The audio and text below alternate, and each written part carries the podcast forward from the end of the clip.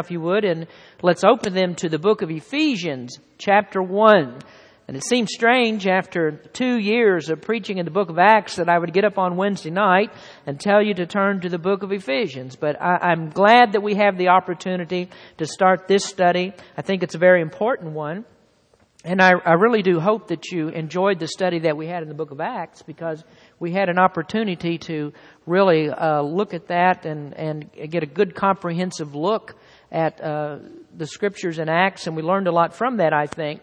But that's the way I think we need to study the Bible. It's the very best way. Just take the Bible book by book, chapter by chapter, verse by verse, and sometimes we even have to go word by word to find out exactly what God wants us to know.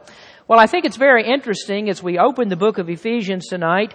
Uh, if you are to read uh, commentators like I have on the book of Ephesians, then you would see that almost all of them start out with the same attitude and writing the same kinds of things in this regard is that they talk about the dawning task that lies before them to explain all of the doctrines that we find in Ephesians.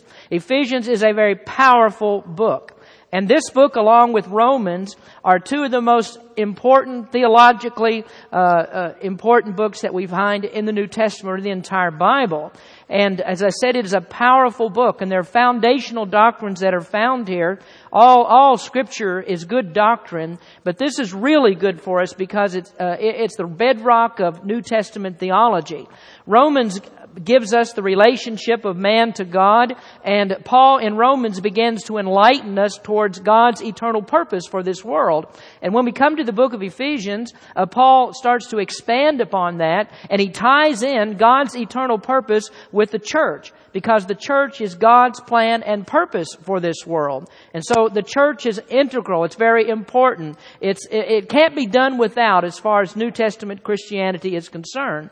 And I'm amazed that there are so many people who don't understand church doctrine and they neglect church doctrine because it is the most important thing that we have concerning God's plan and program and the New Testament era. In fact, in chapter 3 of the book of Ephesians, Paul talks about how uh, he was the one who was chosen to reveal the mystery of the church. And God chose him to reveal certain truths that no one knew about before, things that were secret since the world began. And if you look at the Bible and you begin to think about biblical truth, God divides truth into three different areas. There's truth that is secret and never will be revealed, at least not in this life. We won't understand this until we come to the time we're in the presence of God, and then those things will be revealed to us. Then there's truth that God has revealed to specific people. Now, all of us uh, uh, all of us in the world, even lost people, have some revelation of God's truth. We can see that through nature, but God has chosen His people to reveal certain special truths. And if you are a child of God tonight, you understand things that the rest of the world does not understand. You see things that God has revealed to no one but to His children. And that includes the, the, the, relationship that God has to man and the nature of God. So those are fuller, deeper truths that God reveals only to His people.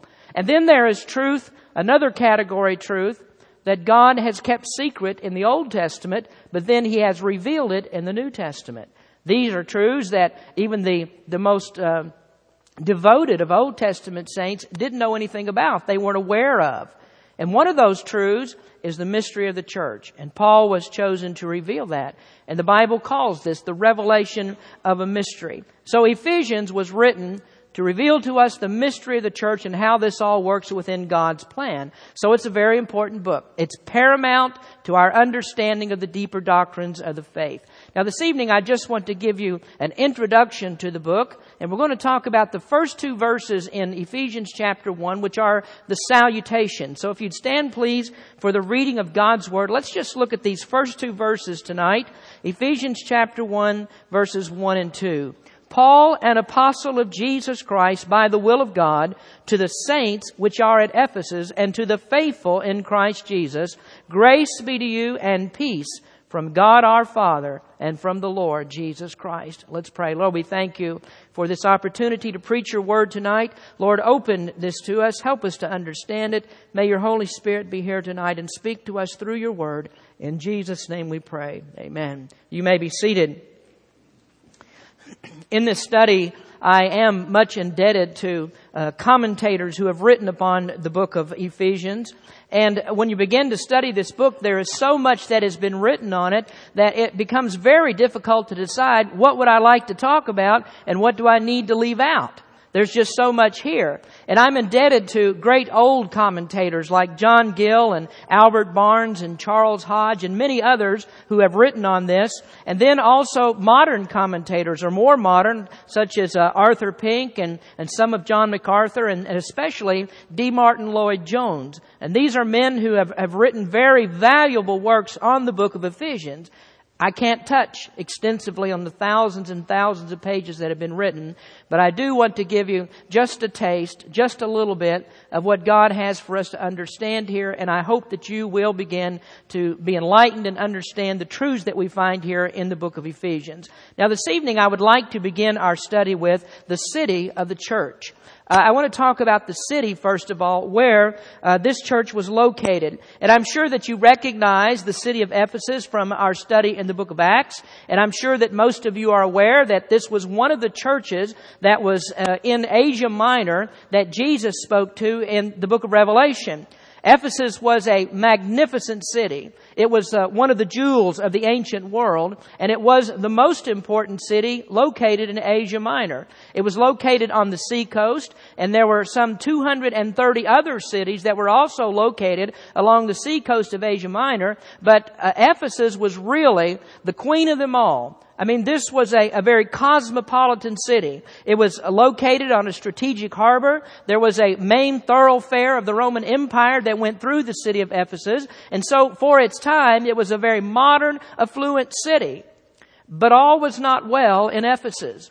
I mean, there was a lot of things that went on there. Uh, we're introduced to Ephesus uh, in the book of Acts in chapter 18 when Paul went to preach there. Later in chapter 19, Paul returned and he strengthened the believers that were in the city. Now, I'd like to point out to you tonight three particulars about the city of Ephesus at the time that Paul found it in the book of Acts. Now, first of all, in the city there was a focus on idols. One of the major industries in Ephesus was the silver trade. There were many artisans that were in the city, and the focus of their trade was making religious artifacts, making religious icons. And you may remember when I preached uh, on this, on the uproar in Ephesus when we were studying Acts, that we discussed how the silversmiths in this city were making miniature statues of the goddess Diana, and they were making miniatures of the temple that was located there. And the temple of Diana in Ephesus was one of the ancient wonders, uh, or the wonders of the ancient world. And so these silversmiths had as their trade to make these images. It's just like if you go down to San Francisco today and you go to Fisherman's Wharf or uh, there at Pier 39 and you can buy these little trinkets. You can buy little miniatures of the Golden Gate Bridge or the Coit Tower or other sites that are in the city of San Francisco. And that's what these artisans were doing in Ephesus. The silversmiths, though, were actually making religious icons and people would buy these and they would worship these icons. Well, of course, when, when Paul came there with the gospel, the gospel naturally attacked that trade. And Paul taught them that there was only one true living God, one true Jehovah God, and all of these other gods that they worship had no power and they were a mere fantasy. Then secondly in the city, there was also the fear of demons. Ephesus was a place that was evidently filled with the power of Satan. And so there were many people there who were possessed by demons. And when Paul came to the city and began to preach, uh, many of those demons were cast out. They had to leave. There's no room for the Holy Spirit and demons in a person. So Paul cast out demons and he healed diseases of people that were in the city. Well, you may remember there was a group of men who were in Ephesus and they saw what Paul was doing in casting out devils and they thought that they'd like to get in on some of Paul's action. They figured they could make some money out of this and so they said, we're going to try casting out devils too. And so they called on the name of Jesus, someone they didn't even know and had no relationship with, and they tried to cast out devils. Do you remember the story how one of those demons came out of someone and leaped on them? And the Bible tells it I'll put it in my French, beat the snot out of them. It just beat the snot out of those guys. And the Bible says that fear fell on them all. Now that leads me to the third observation, and that is the flow of the gospel. Because the gospel was mightily preached at Ephesus. When people saw what Paul was able to do, when they saw that demons were cast out and diseases were healed, then people began to come to Paul in droves. Many people were saved.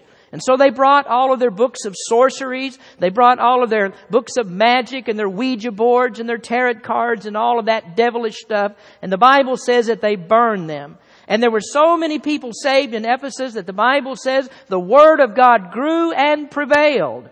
So many people got saved that it upset the economy of the entire city. The leaders, silversmiths in Ephesus were angry because Paul was preaching and when people got saved, it influenced their trade. It started to get into their pocketbooks. And not only theirs, but the Bible also says that in all the regions round about, they were also influenced by Paul's preaching. And so that nearly ruined the trade of the silversmiths. Well, in the, in the process of all of this being done, there were many good believers. There were many sound church members that were made, and Ephesus became a good doctrinal church. Now that leads me to our second observation tonight, which is the calling of the church. Now if we go back to the book of Acts, and we look at Paul's first visit to Ephesus in chapter 18, Paul spent just a short time in the city. He was on his way down to Jerusalem, so he stopped in Ephesus for just a little while. He preached in the synagogue, and then he had to continue his journey to go on down to Jerusalem.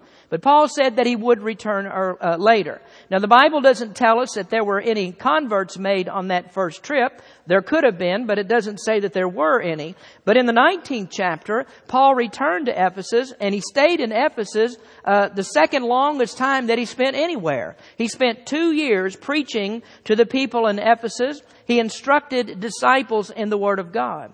Now we also find in that 19th chapter of the book of Acts that Paul met 12 men in the city of Ephesus, and these were men who were, uh, they were saved men, but they hadn't yet been fully instructed in the Word of God. They were disciples of a man by the name of Apollos. And Apollos, even though he was a great orator, he was a good preacher, yet he still had imperfect knowledge of the way of Christ. Everything hadn't been explained to him. And so these 12 disciples that Paul found in Ephesus had been baptized evidently by someone who had been baptized by John the Baptist. Now, I, I, went through a whole long explanation of all of that when we studied the 19th chapter, and uh, quite frankly, I do not believe that anyone, uh, John the Baptist, ever gave anyone the authority to baptize. John the Baptist himself was called by the Lord to baptize, but the Bible does not tell us that any of his disciples could baptize. Now, when they became disciples of Jesus, Jesus gave them the authority to baptize as they became part of the church. So evidently, these disciples in Ephesus had been baptized by John the Baptist, and, and so they had not yet learned that Christ had actually come. So they must have been baptized in the time prior to John declaring that Jesus was the Lamb of God. So these men uh, were baptized by John the Baptist, but they didn't know that Jesus had actually come, and they hadn't heard anything about the Holy Spirit. So what Paul did was to take those twelve men and to baptize them. So that shows us first here under under this heading that the church there was established by Paul the apostle. Paul was the one who baptized them, and these 12 men became the root or the founders, uh, the, the founding members of the church at Ephesus. Now, in the first verse of Ephesus, the book starts out with Paul, an apostle of Jesus Christ. D. Martyn Lloyd Jones had an interesting comment on the salutation of, the Ephesians, and he said, We're too often tempted to overlook the beginning of these books that Paul writes. We're in such a hurry to get on to the rest of the truths that we overlook the salutation. And in the salutation, there are some very important things that are spoken. And certainly if we look at this, just the first phrase here, Paul, an apostle of Jesus Christ. There's great truth in that statement. Paul was a messenger of the, of the greatest person who ever lived, and he preached the greatest message that could ever be preached. He was an apostle, and that word means a messenger. He was one who was sent, and he was sent directly by Jesus. Paul said in 1 Corinthians that he was one who was born out of due time. And in the book of Galatians, he said that he was separated from his mother's womb. And there, there's an ocean of depth in those two statements of Paul. You see, when Paul was saved on the road to Damascus, he was conquered by Jesus. He was saved.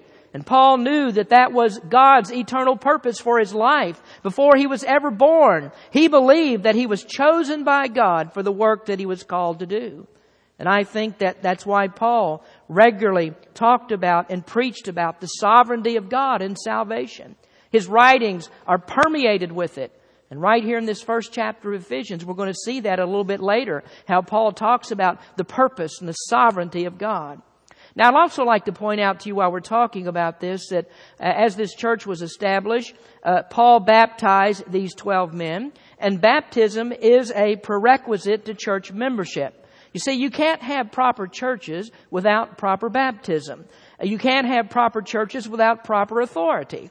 And Paul was authorized by the church in Antioch actually to be a missionary and to start this church in Ephesus. We go back to chapter 13, the book of Acts, and it tells us about Paul's authority. And so the proper way to start churches is through the authority that God has given through already established churches.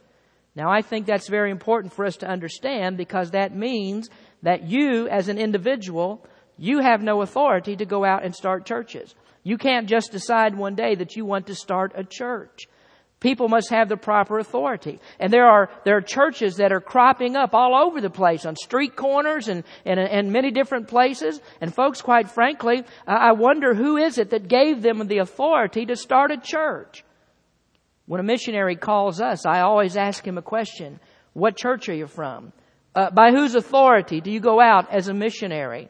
And if they have no authority, if they say, well, I don't have New Testament Baptist authority, church authority, then I tell them that you don't have the right to go out as a missionary. You don't have the right to start churches. And folks, I even believe this, that unless a person has the authority of the church, he doesn't have the right even to go out and preach. God is the one who calls people through His church to do the work that He wants to do. And do you know why that's necessary? Why, why it has to be that way? Because the Bible says that the church is the pillar and the ground of the truth. The church is the pillar and the ground of the truth. And so that means that there is no individual who can be the pillar and the ground of the truth. One time we had a young man who came here to church and he came to ask me if we would support him as a missionary. He felt that he had been called by God to be a missionary. And so I asked him, I said, well, what church are you a member of? And he said, oh, I'm not a member of a church. And I said to him, then you don't have the authority to be a missionary. The first thing that you need to do, you need to get associated with the Lord's church. You have to be a part of that. That's God's program for the world, and the church is the only one that has the authority to give anyone the right to baptize, start churches, or to evangelize. You see, part of the mystery of the church is to understand the proper organization of churches. And the reason that we have so many fly-by-night churches out here is that people have gone out and started churches without any authority. And they're preaching without any authority. Now that brings me to the next statement, because the church at Ephesus was established by God, the authority. Now let's look at the next part of Paul's statement in verse number one. Paul, an apostle of Jesus Christ by the will of God. So who is it that gave Paul the authority to write to this church? It was by the will of God. Who gave him the authority as an apostle? It was God. Who gave him the authority to start a church? It was by the will of God. And, and, God's will, that, that is another prevalent theme that we see in Paul's writings. And friends, Paul never did anything unless he had a directive from God. And don't you know this? That is the crux of our ministry today. There is too much going on in churches today that is not part of the will of God. When I see churches that stop preaching on sin and hell, then I know that that is not in the will of God. And when I see preachers who begin to stand up and, and preach about current events, and they take their messages from newspapers and magazines and television shows, I know that's not in the will of God. And when I see pastors who lay down the good old King James Version and start to preach out of these heretical translations, I know that's not the will of God. And when I see churches that abandon historic Baptist positions that were laid down by the apostles and to substitute for them the philosophies of men, I know that's not in the will of God. And when I see churches and pastors that get away from historical Baptist positions on the sovereignty of God and begin to replace that with man-centered theology, then I know that's not in the will of God.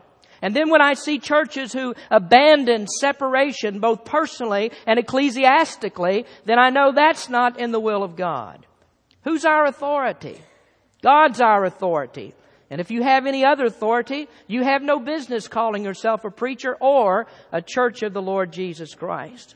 So Paul's apostleship and his right to start churches was by the power and the authority of God. But, but don't mistake this. This power and authority was given to him through the right channels. Now what I mean by that is don't say that God called me to do anything without coming through God's methods. And as soon as you step outside of God's channels, you can't be in the will of God. Now God's plan and program for the world are the church, and so when you sidestep the church for authority, you are out of the will of God. Now let's go on to the third observation tonight, and that's the congregation of the church. One of the most uh, diabolical teachings that the devil ever put into the heart of man was the distortion of what constitutes a church. Now, some people think that the church is an ethereal, uh, otherworldly, invisible monstrosity that's composed of everybody in the world who is saved. That's not a church. And the evidence that it's not a church is right here in this scripture. Churches are made up of congregations of baptized believers. They meet, you can see them, you can touch them, they're organized, and they work together to carry out the Lord's work in this world. The church is not invisible. Invisible churches can't meet. They can't baptize. They can't take the Lord's Supper. They can't preach. They can't fellowship. They can't grow and mature. You see, the church is a local body. And when Paul wrote to the church at Ephesus, he was writing to a local church. Now we notice he says that they were saints in verse 1. He calls them saints at Ephesus. So this is a local church. Now let's notice that designation for just a moment. The designation as believers. Designation as believers, because Paul says here to the saints which are at Ephesus. One commentator said that the church of Rome looks for its saints among the dead, but the apostle Paul looked for saints among the living. And that's true, folks. If you're saved, you are a saint. Now, you don't have to wait till you die to become a saint. And you don't have to wait until somebody holds a special ceremony over your bones or verifies that you have performed some kind of a miracle in order to be a saint. You are a saint if you're saved. And the only miracle that you need is to be born of God. The miraculous new birth, trusting in Jesus, the transformation of your unworthy soul from a hell-bound sinner to a heaven-bound Christian. That's all you need to do to be a saint. As I look over this congregation tonight, I see saints. Saint Letha's right there, and Saint Mac, and Saint Lorraine, Saint Hazel, and Claude, and all of you that are saved. You're saints of God. But I also want to point out to you that there are many people who are called saints who don't act like saints. Have you ever heard a Christian say this? Well, I'm a Christian, but I'm no saint. I'm no goody two shoes. I'm no saint. Why not? When you're called a saint, and the world, what do they think of when they think of a saint? They have a picture of somebody who's totally dedicated to God, somebody who loves his brother, someone who's kind and meek and gentle and reverent, someone who's polite and self-sacrificing and courteous. And so if you're not a saint, why aren't you a saint? Maybe you didn't know this, but the word saint comes from the same uh, Greek word that we get holy, the word hagios. It means holy. And that's the same thing that we have saint. And God said, Be ye holy, for I am holy. So be a saint. Be holy. If you have a designation as a believer, you're a saint. And so you're to be holy. Any, any other way that you live your life is a betrayal to the calling that God has given you. So what you ought not to do is take your body and use it in any other way that could be called less than sainthood. Because that's what you are. You're a saint of God. So the question for all of us is, are we separated from the world? And are we different from the world? Because that's what sainthood is. Now also, let me point this out to you before I leave this particular area, that uh, these people that were called saints, the, these people in Ephesus, they, they weren't a group of super theologically trained seminary students. They weren't doctors of theology. They're just simply born again believers. So Paul doesn't start out this letter, write it to him, and say, I'm going to tell you something right now that'll blow your socks off. And I'm going to tell you something you can't possibly understand. This is difficult. And uh, when, when I get done with you, your head will swim because I'm going to tell you some deep stuff. Paul didn't say that at all. No, he was just talking to ordinary Christians. And he expected that when he wrote the book of Ephesians, that they would understand what he was talking about. Now, some Christians will say, Preacher, you're preaching over my head. Why do you preach like that? I can't understand what you're talking about. Why can't you understand it? Paul wrote to these Christians with truths that he thought were very understandable. They're just ordinary Christians. But you know that people have taken the next verses that we'll study here in this first chapter and they have gone through all kinds of contortions and twisting it to try to make it say something that it does not say. Something uh, so simple and so plain as Paul writes it here, and yet they've tried to destroy the meaning of it. Now we ought to understand this. If we're students of the Word of God, we ought to understand it because we ought to take God at His Word. Now, some of these people who don't understand it, they'll call us pseudo intellectuals. And they'll say because they don't understand it, that you can't understand it. And they'll criticize you for this. Friends, let me tell you something. Everything that you read in the Bible was written for people just like you. They were written so you could understand it. And with a little diligence on your part and with a whole lot of Holy Spirit guidance, what you should understand, you will understand. These people at Ephesus, they understood what Paul was talking about. Paul said in verse number one, they were faithful. These are faithful Christians. What are they faithful to? Well, they're faithful to the teachings of the Lord Jesus Christ. They're faithful to His incarnation. They're faithful to His virgin birth. They're faithful to the inerrancy of His Word. They're faithful to the substitutionary atonement. They're faithful to the resurrection from the dead. They're faithful to the second coming of Christ. They're saints. They're faithful. They're students of the God, Word of God. And so they understood this. So Paul wrote to these believers at Ephesus truth, and he's writing the same truth to the members of Berean Baptist Church. Now we notice, secondly, the directive to the believers. He says in verse number two, Grace be to you and peace from God our Father and from the Lord Jesus Christ. You don't think the salutation is profound? I mean, how many sermons could be preached from just those two themes, grace and peace? Paul is the apostle of grace. He talks about living in grace and abiding in grace, working in grace and resting in grace, saved by grace and sustained by grace. Paul has a lot to say about grace. A common greeting among those people back in those days was grace to you, or God's unmerited favor be on you. Now, sometimes men show grace. I mean, whenever we do something for someone and we don't ask for anything in return, that's grace. But there's nobody who's ever shown grace like God has shown grace. And that's when He gave His only begotten Son for us. He gave His perfect Son who became grace. And God said, You can't do anything for that in return. The Apostle John wrote, And of His fullness have we received, and grace for grace. For the law was given by Moses, but grace and truth came by Jesus Christ. Then He also directs them with peace. He says, Grace be to you and peace. And peace is another form of greeting. Peace is a much misunderstood word. Uh, it really has a much deeper meaning than we usually attach to it. When the world thinks of peace, what do we think of? Well, we think of cessation from war. We think about not being at war with one another. It means to stop fighting or to stop striving with one another.